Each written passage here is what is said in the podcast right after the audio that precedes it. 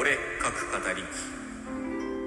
はい、皆さん、こんにちは、ケイリンです。この番組は、私、ケイリンが、推しのアイドルの話や好きな本の話、自分の創作の話などを好き勝手に語り散らす番組です。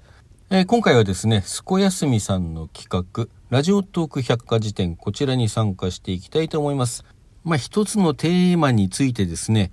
いろいろな人がこう、自分の専門知識だとかね、ちょっと知ってることなんかを活かして語っていってですね、みんなでそれについていろんなことを、あの、知識を共有していこうというようなね、そんな素敵企画でございますけれども、えー今現在のテーマは、クリスマスということですね。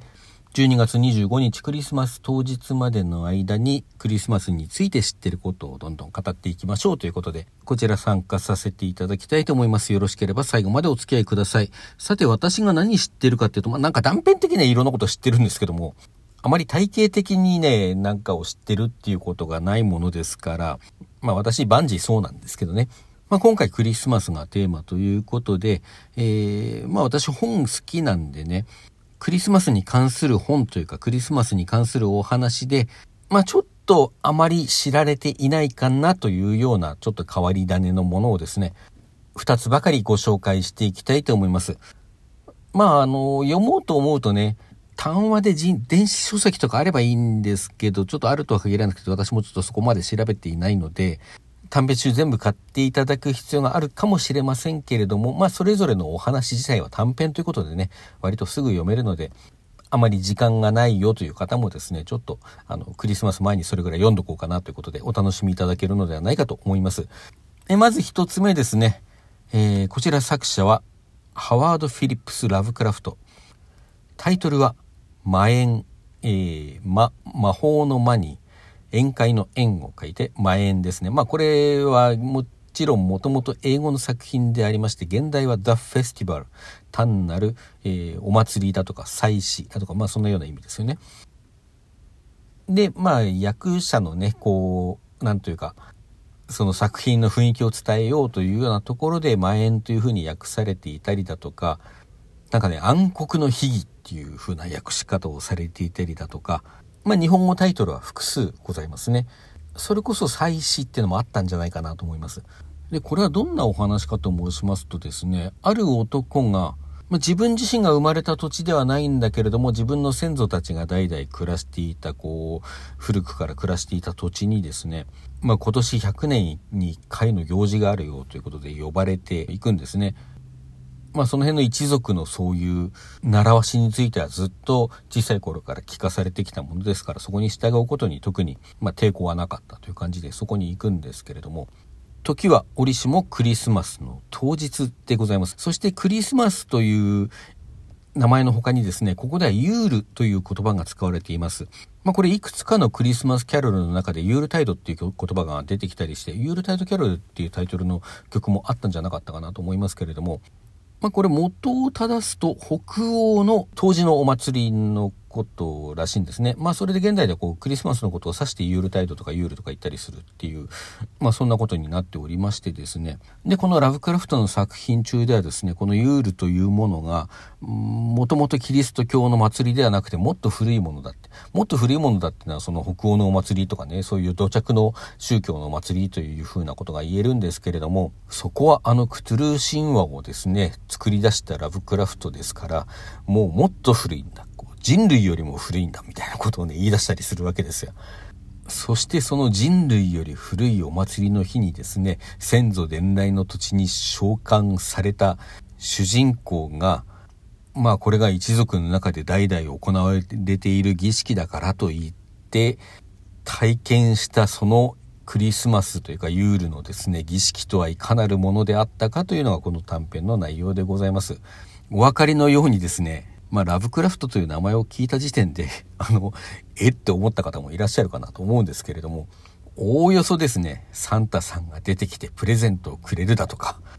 クリスマスツリーを飾るであるとか、ヒイラギ飾ろうよ、ファラララランラランランラだとか、そんなようなですね、あの、明るい、楽しいクリスマスのお話ではありません。ましてやカップルがイチャイチャしてこの野郎みたいな話でもございませんのでね、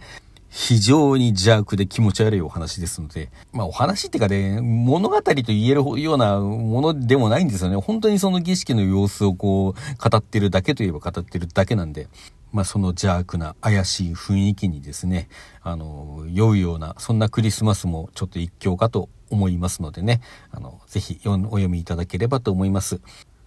さて、ラブクラフトというとアメリカの作家でございますけれども、次はイギリスの作家のお話をご紹介いたします。こちらも名前を聞けば誰でも知っているコナン・ドイルのシャーロック・ホームズの短編の一つでございます。まあ子供の頃にね、あの、大人になってから読んだことはなくても子供の頃になんか子供向けに、えー、傑作選みたいなものをね、読んだという方もいらっしゃるかもしれませんが、